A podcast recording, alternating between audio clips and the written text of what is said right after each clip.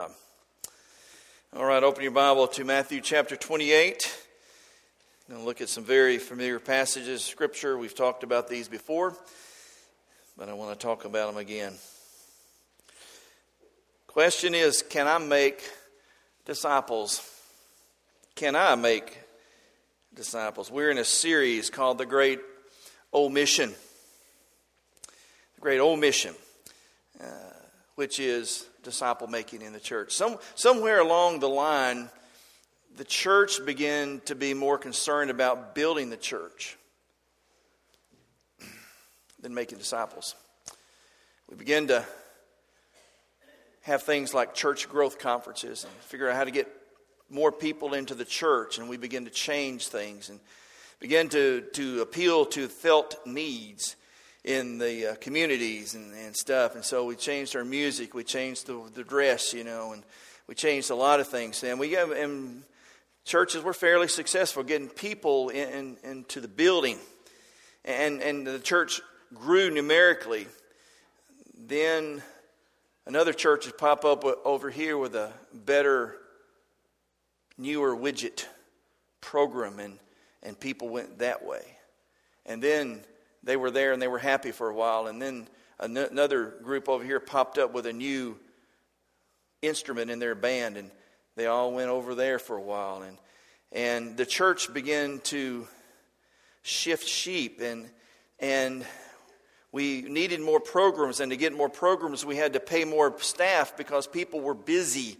And people began to look at the church for what it could do for them, not what they could do for the church. And I, I really, as I've looked at this message and looked at the uh, what the Scripture says, I almost feel like I need to apologize to the church for what has happened to us over the years, because it's it's led us to a sense of. Uh, well, let me just say this. Jesus never told us to build the church. He said, I will build the church. You know what he told us to do? Make disciples. See, folks, you, you, if you make disciples, the church will be built, but you can build a church and not have disciples and just have a crowd. There, there's a big old church in another city in another state that I won't name. That's, they've got a crowd. And a lot of people show up because they got great music. And they got a brief sermon that basically gives you some warm and fuzzies. And people flock to that place. But, folks, I want to tell you something. They're not making disciples. Not making disciples. And what happens if we're not careful is it leads to a sense of dissatisfaction. It leads to a sense of, of even entitlement. One, one writer said he, he believes the reason for the church hopping and the grumbling and the conflict in the church today lies in the, and, the, and the overworked workers we have because we have a few people doing what, most, what we all need to be doing. It, it, it all goes back to this fundamental thing that we have somehow, some way kind of relegated to a program or to another thing or, or whatever. And, and so I want to talk about that today. Two Sundays ago, we looked at Jesus' original invitation to discipleship. And it's interesting, when he called uh, James and John and Peter and Andrew, he says, Follow me, and I'll make you to feel good. It's not what he said, was it? Follow me, and I'll, I'll entertain you. It's not what he said, is it? Follow me, and I'll help you find your best life now. Now, what did he say? Follow me, and I'll help you to become fishers of men. And those guys were ordinary guys. They were not theologians. They were not trained. They were not educated. They were just common, ordinary blue collar workers. And yet, because they believed the Lord and followed Him, God used those guys to change the world. Eleven men changed the world. Why? I believe because they followed Jesus as disciples who made disciples. And we talked about that last week. If you or two weeks ago, if you didn't get a chance to hear that message, I encourage you to go online to our website. They're up there. Listen to it. I think it, you know, it helps us. But today I want us to look at Matthew 28 because I want to answer this question: Can I make a disciple? Can Can you make a disciple? What? what well, I'm all for disciples, but who makes them? Well, I think that's the clergy job, right? That's church job. Well, folks, listen to me. One of the reasons the church is in the shape it's in today is because we've allowed a few people to do all the work. The pastor can't do it. My job is not to make, my job is to equip us all as we all make disciples together.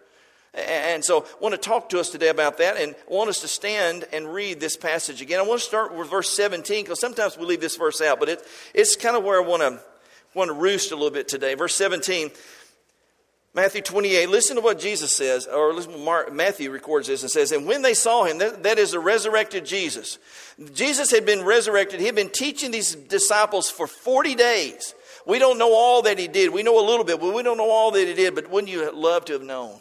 Wouldn't you love to have heard Jesus teach him? And, and so Jesus is teaching him, and then he's getting ready to go home. He's getting ready to ascend, and it says, And when they saw him, they worshiped him. But this is the part that just blows me away, but some doubted. What were they doubting? Jesus, they'd seen him crucified, they'd seen him as resurrected, they'd seen him for 40 days. And what were they doubting? Well, we'll talk about that.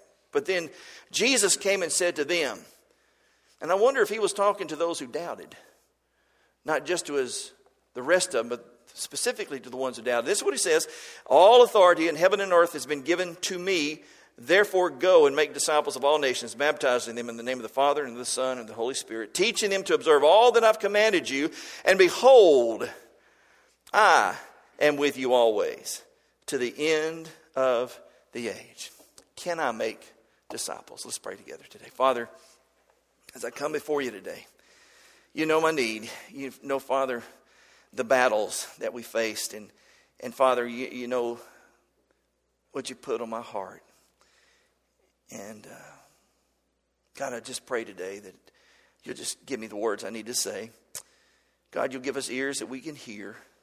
And God, you'll let us catch this original vision of what we're called to do.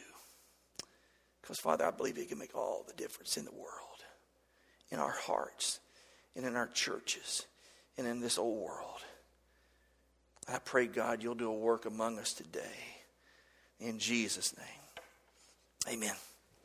All right. Can I make a disciple? Let's, first of all, I want you to see the worries of the disciples. Verse 17 has always confused me, just to be real honest. It sounds like some of the most committed followers of Jesus, some of his disciples, some of these people who had followed Jesus for three years, had seen him do miracle after miracle, heard him teach, heard him predict his death, saw him crucified, saw him resurrected, had heard him for 40 days, were now standing in the presence of the resurrected Jesus, doubting. And I'm thinking, seriously? What in the world were they doubting? They'd, they'd seen, the, the, the Gospels record, they'd seen Jesus and his resurrected body at least three other times before this. They'd heard him teach for 40 days during the resurrection. What were they doubting? They doubted. What? What were they doubting? And so I looked up the word doubt in the dictionary. And my dictionary says doubt is to question the reliability of something or someone. I thought, well, that's kind of what I'm, I'm wondering. Well, are they questioning the validity of Jesus? I mean, they've seen him, they've heard him. I mean, seriously, what? what and then and then I looked in a Bible dictionary and looked up the word doubt and discovered that the word can mean this: being uncertain about taking a particular course of action, literally to hesitate. And I've discovered that the word is a, it's a figurative word that depicts a person at a split in the road, not sure about which way to go. They're leaning this way one moment, and this way the next moment, and they're kind of wavering. It, it, was also the picture of a scale, you know, one of those old scales that you put weights on either side. And it was a picture of a scale where the weights were almost even, and, and, the, and the scale would kind of waver back and forth. Waver back and forth. That's what the word doubt means to, to waver, to, to hesitate. In other words, these disciples were hesitating. I, I think they were hesitating not because they didn't believe Jesus was resurrected, I believe they were hesitating because they were doubting themselves. They were not sure if they had what it took for what lay ahead of them.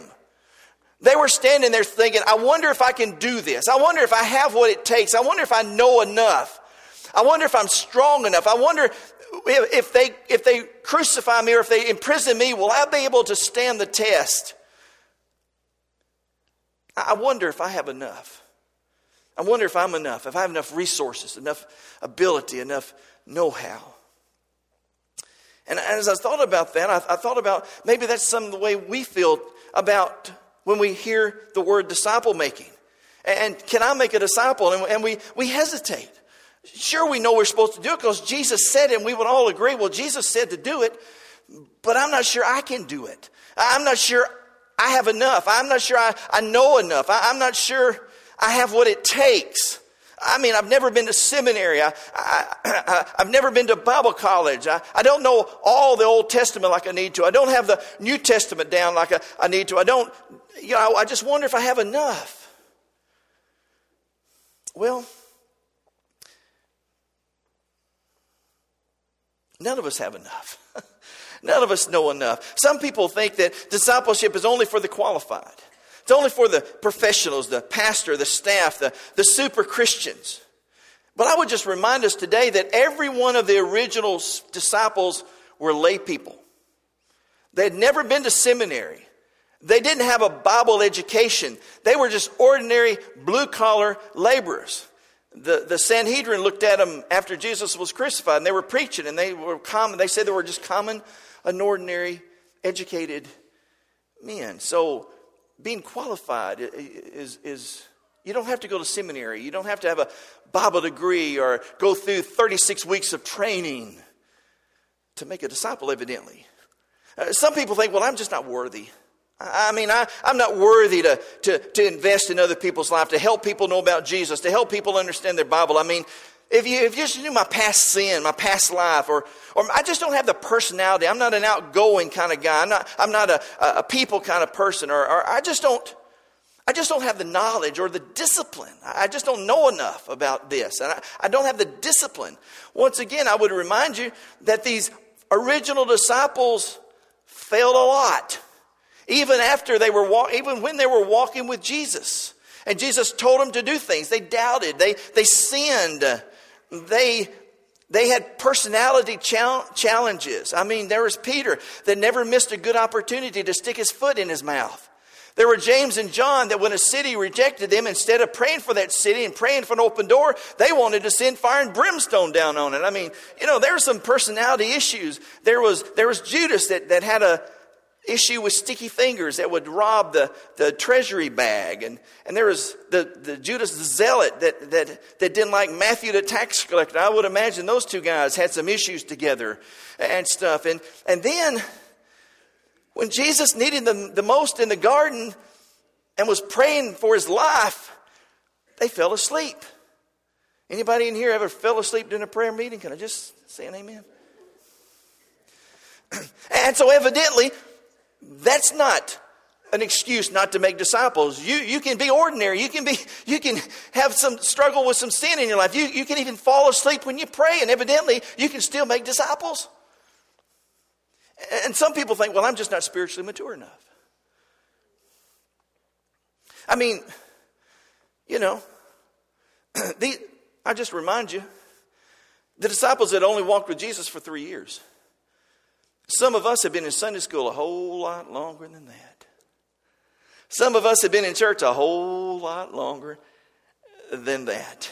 And so, evidently, spiritual maturity doesn't, doesn't disqualify one from, from making disciples. As a matter of fact, how far ahead of somebody do you have to be in order to lead them? One step. I, had a friend that, when we were in seminary, uh, led a guy to the Lord, and, and, and uh, this guy after about a month, led another guy to the Lord. And he said, Man, I need somebody to disciple him. And my friend said, You disciple him. He said, Man, I don't know enough. He said, Well, what do you know? He said, I've read the book of John. He said, Well, this guy's not even read the book of John. You're ahead of him. You start with that. The guy didn't know any better but to do that. And guess what? Today, that guy's in the ministry. wasn't qualified, wasn't mature enough, and yet he was obedient, and God used him in, a, in an incredible way. And that's, that's kind of the point of the message here today is look at the words of Jesus. Look at what Jesus says to these guys that, that doubt him. That, that not, well, not doubt him. I'm thinking they're doubting themselves. I just don't know if I've got, they're hesitating. They don't know if they need to go with Jesus or if they need to go back to the boats or back to the tax tables or whatever. And Jesus responds with these words of assurance and authority. He says, You do what I asked, and I'll, I'll be with you. You do what I ask, and I'll give you what you need to do it. You do what I asked, we'll change the world. Look at what he says. Number one, he gives them the authority they needed. A few years ago in Vacation Bible School, we learned a simple but powerful, powerful phrase about the sovereignty of God. We taught the children this God is large and He's in charge. Isn't that good? He is large and he is in charge, which means Jesus says here to the disciples the same thing. Folks, I've got all authority in heaven and on earth. Therefore, go. Therefore, make disciples. Jesus authorizes us to do what we need to do. And we see demonstrations of Jesus' authority all through the Gospels. We see his authority over nature. They were in a boat one time and a great storm came up, and Jesus, with just one word, calmed the storm. What a powerful, powerful word. Be still. Jesus had the authority to teach. When he taught, the people said he taught as one with authority, not as scribes. When the scribes would teach, they would re- refer to other scribes. They would say, Well, Rabbi so and so said, or, or this prophet said, or this person said. Jesus wouldn't do that. Jesus would just, he would quote himself. he would quote himself. He, he was the authority. He was the creator. He was the inspirer of the Bible. He was the author of the Bible. So he quoted himself all the time. He had authority to teach. Uh, the scripture says he had authority over the Sabbath day. He was Lord over the Sabbath. There were some people that, that complained because Jesus didn't keep the traditions of the Sabbath. And Jesus wanted them to know that he was Lord over the Sabbath, which meant this He did not come to add to our workload, He came to give us rest. He did not come to tell us, I want you to try more and do more.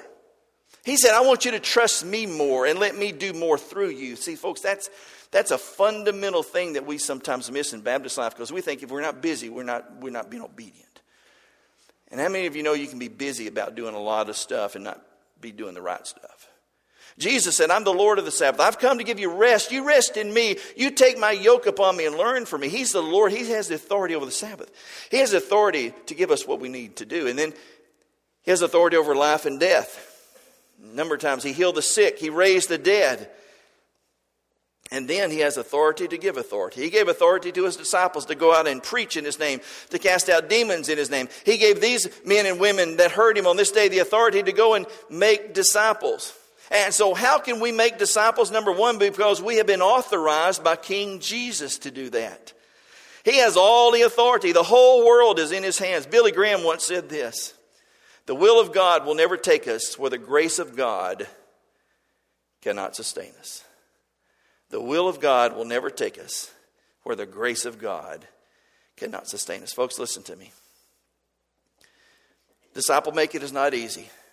Church life today is not easy. It is difficult. Sometimes we go through challenges. But listen to me. When we try to do it in our own strength, when we try to figure it out on our own strength, when we try to make disciples in our own abilities and using our own resources, we will get frustrated and we fall flat on our face and we will burn out. But when we go in the full, with the full backing and authority of the sovereign of the universe, when we serve in Jesus' name, amazing things can happen amazing things can happen.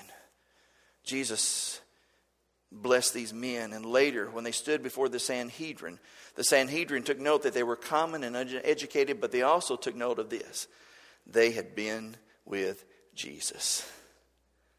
Jesus gives us the authority we need, the power we need. Secondly, he gives us the process we need to follow.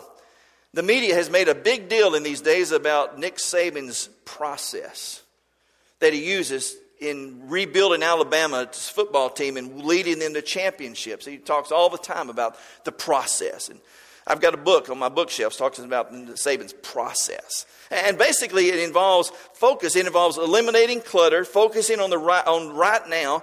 Don't be attached to outcome. In other words, don't be concerned with winning the game. Just be concerned with doing the best you can do on the next play. And if you do that, it'll take care of itself. Mental toughness, mental discipline. You see, Saban, any football coach, anybody that, that wants to win and be successful has got to have a plan. It's a process. We don't leave it to chance. It's not up to the individual's opinion. It's not up to whatever, the, the tides or the, the culture thing.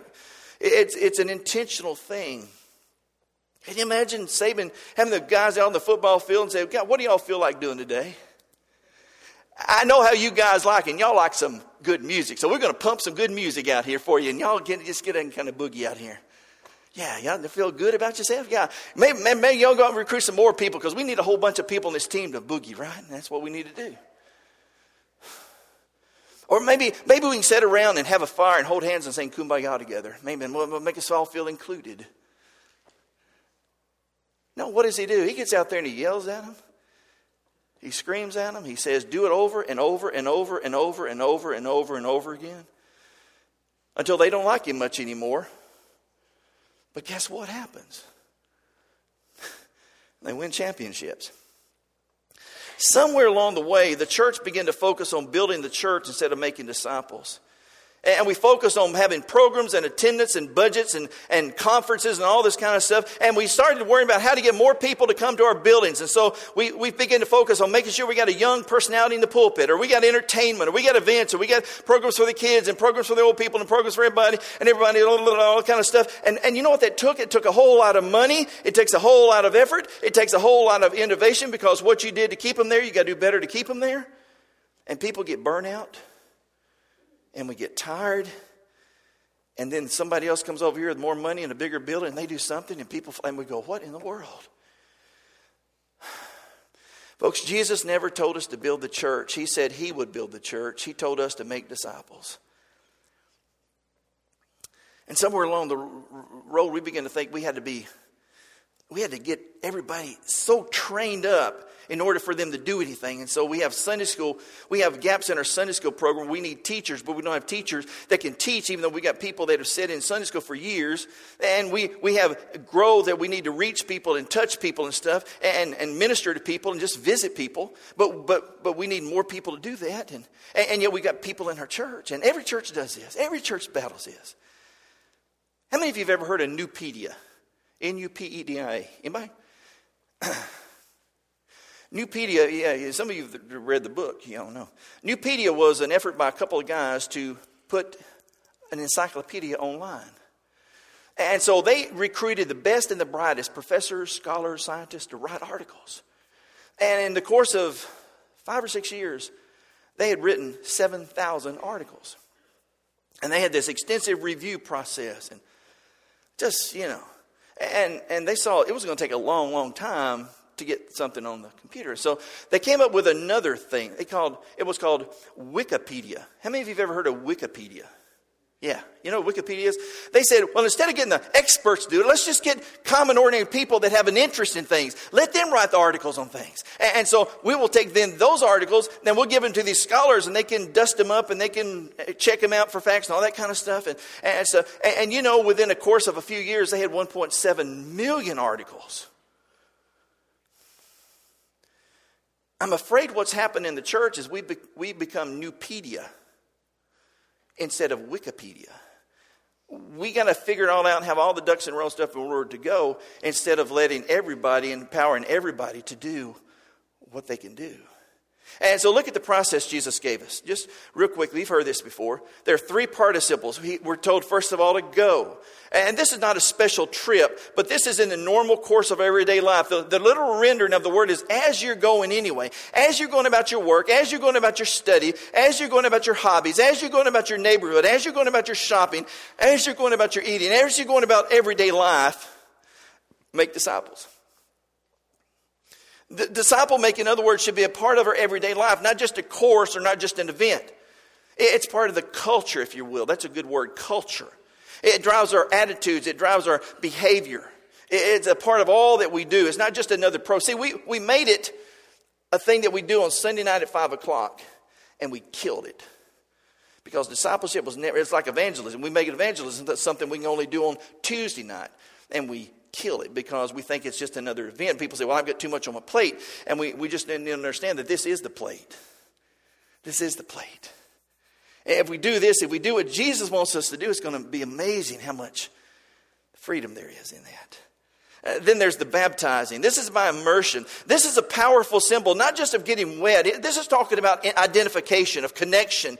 We're, we're, the scripture says, buried with him in baptism, and we're raised to walk in newness of life. This speaks of a connection. We want people to get connected to Jesus as Savior, to be identified not only with Jesus, but with the church, with other baptized believers. We want people to know that you cannot disciple yourself. Discipleship happens in groups, not alone. It's not an individual task, but it's a community task. It's a, it's a team on the same journey. We're part of it, we're in Christ and we're in part of his body. And discipleship happens in groups, and not big groups, by the way. This is another thing we've gotten in our church. We think the bigger the group, the better it must be. We get crowds like that. But the smaller groups is where discipleship happens. And that's what we're going to talk about next week about the small discipleship group. One with, with three people to five people gathering together to do life together, to help one another, to train up one another, to encourage one another, to pray with one another. Not a big Sunday school class where somebody teaches, everybody sits there and there's no accountability, or a certain place like this, or even bigger churches where, where you can go and you can hide yourself in the church and never have to do anything. That's not what we're called to do. And we're called to be identified, this, this personal identification, this, this sense of being baptized, being all in. And then the final thing is the teaching part. And notice, it's not just teaching the lesson, but it's teaching them to observe or to do Jesus' commands. It, it, the, the word observe means to keep them before your eyes, not just in your mind. This is not a theoretical academic exercise, but a practical life application oriented. We're not just to teach people facts, we're, we're to help people sh- do it. We're, we're to help people obey. And this is coaching. This is what Jesus commands us to do to make disciples, to, to coach them up. We have a we have a, a, a, the classroom is a life. It's not a not a building, and the textbook is the Bible.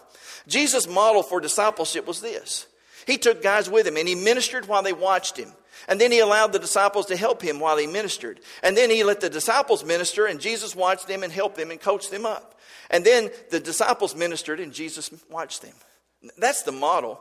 We've been told for years try, Try to read the Bible more. Try to study the Bible more. Try to have a quiet time. Try to witness. Try to love others. Try to forgive. Try to worship. Try to believe. But rarely are we ever shown how. We're ever trained up. We're ever coached up. We're given no practice and for sure no accountability because we don't want to, for some reason, be accountable. And so some over the years pick it up on their own. They, they read, they have books, they sometimes watch on television. Sometimes that's reliable, sometimes it's not. Jesus had a better way. Suppose I decided to run a marathon, and, and, and so I go home and I watch a YouTube video. And then maybe I even read a book, maybe even take a class. And I buy me a new pair of running shoes and I start running. Some, when I feel like it, when it's not too cold. But I don't change my sleep patterns. I don't change my eating patterns. I, I don't really change anything else. I, I'm doing it all on my own without anybody's help. How many of you believe that within a lifetime, I'd be able to run a marathon. Anybody in the room? No. Why? Because it takes more than trying. Now, suppose I do it differently. Suppose I decide to change my habits, my lifestyle. Suppose I get connected to a runner's group and, and I hire a coach to train me up and hold me accountable and, and set me out a, a, a process to use. And, and, and, and, uh, and he holds me accountable. How many of you think I got a good shot at it then? Some of you still don't because you see me right now, but I, I, would, I would have a better shot, right? Now, I'll say this it would take longer and it's more expensive and more stuff if I had to hire somebody and, and, and then run every day and change my eating patterns and all that kind of stuff, but not if I want to run a marathon. See, folks, it's amazing to me that Michael Jordan, probably the greatest basketball player that ever lived, still had a coach. LeBron James still has a coach. Now, they, they fire him every two years, but he has a coach. The best golfers that play the game, they all have coaches. Matter of fact, some of them have two or three coaches. Uh, I read a story the other day about Nick Saban had the guy, the, the University of Houston head coach in his office two weeks after they lost Ohio State last year because the, the, he was, the coach that he was talking to was the offensive coordinator for the University of Ohio State that had run Alabama off the field. And Saban has him in his office, and he's asking this kid that hasn't won much, that hasn't even been a head coach, tell me what you did because I want to learn. I want to grow. I, don't understand. You show me what you did. Tell, help me to understand it. And that's one reason why they win so many championships because Saban hasn't got to that place yet where he says, I know it all. I don't need anybody to tell me what to do. He has him in his office and says, Tell me, show me, and stuff. That's what the Lord has asked us to do. Can you imagine what would have happened as if, if from the get go, when you were saved, you had somebody come alongside you and said, let me, let me help you.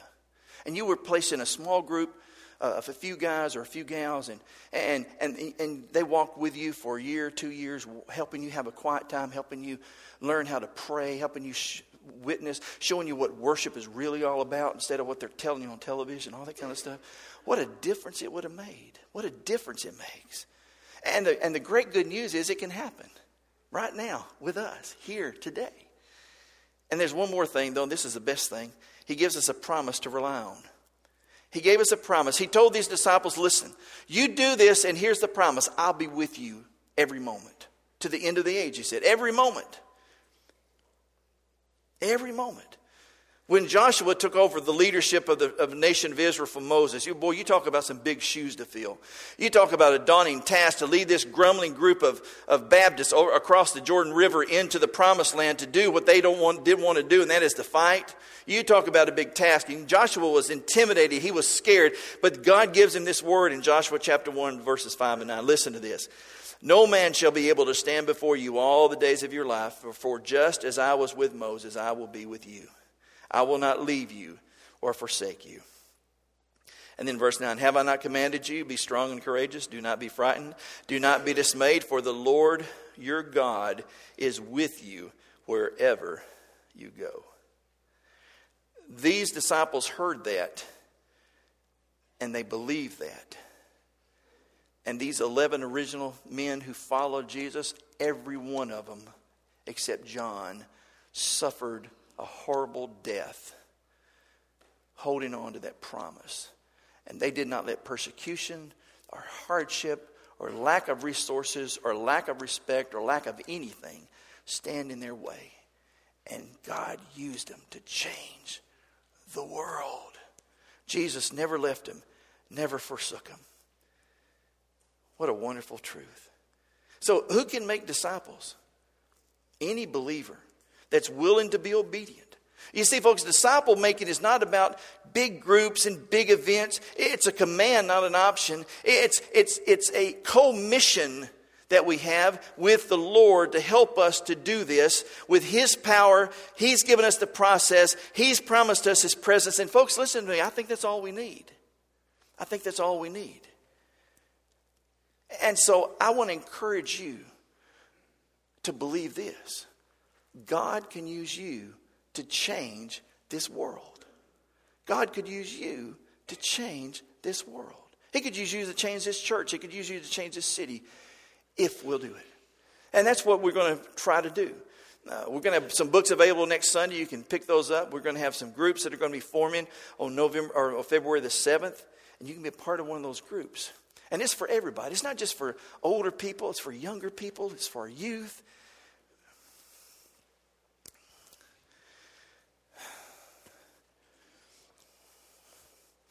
Folks,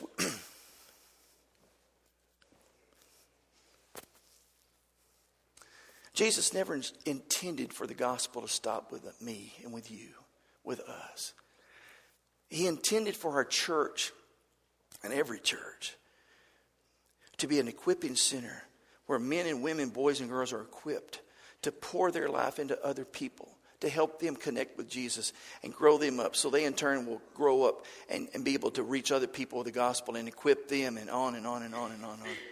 There's a church today in the Philippines that started with a missionary that went there and they gathered 160 people. And they decided to follow Jesus' model and do the Wikipedia model. And today, they have 75,000 people meeting in 15 locations in the Philippines. And they did it all without a youth ministry, without a music ministry, without a Sunday school program, without all that. Now, we have those things, and those are great, and we're not going to stop those. But I'm just saying this we need to undergird those with this whole idea of making disciples and helping people grow up so they get rooted, so they'll stick, so they'll build, so they can belong, so our kids will not be fragmented over here and you know and stuff. I want my kid when I was growing up, I wanted my kids around godly older people. We had a seminary uh, class one time on youth ministry, and they the, the professor asked us a question: How many of you, the most significant spiritual person in your life, was 18 and under? Not, not a soul raised their hand said 25 and under. Nobody raised their hand. 35 and under, one or two raised their hand. 45 and under, maybe one or two more. 55 or older, almost every hand went up. Wow.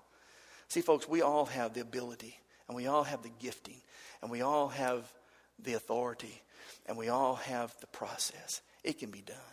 What a wonderful, wonderful, wonderful thing it would be to see everyone coming, reaching, teaching, ministering.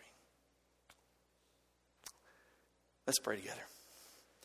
Heavenly Father, I just uh, thank you for your word, and I thank you for the truth of it, Father. And, and I thank you for our church that, that works so diligently and so wonderfully to minister to people. And yet, Father, the reality is, even though there are a whole bunch of churches in our area, there are a whole lot more lost people. We're not reaching them. And we've got to f- do it. And instead of coming up with a figure out a new way, Father, we just need to go back to the book and do it the way you ask us to do it. Now we can we can be creative in how we do that, but but you've given us the way. And I just pray, Father, that each one of us would understand today. I could do that. I could help somebody. I, I don't know a lot, but but I've been authorized by Jesus, and there's a process. I could I could I could help. I could learn that. And, and I can do it because you're going to be with me. If you could use Peter and James and John, God, you could use me. Help us today, Father. There's some of us in this room today that honestly are hesitant about even salvation. You're not sure that you're worthy to be saved or you know enough to be saved or whatever.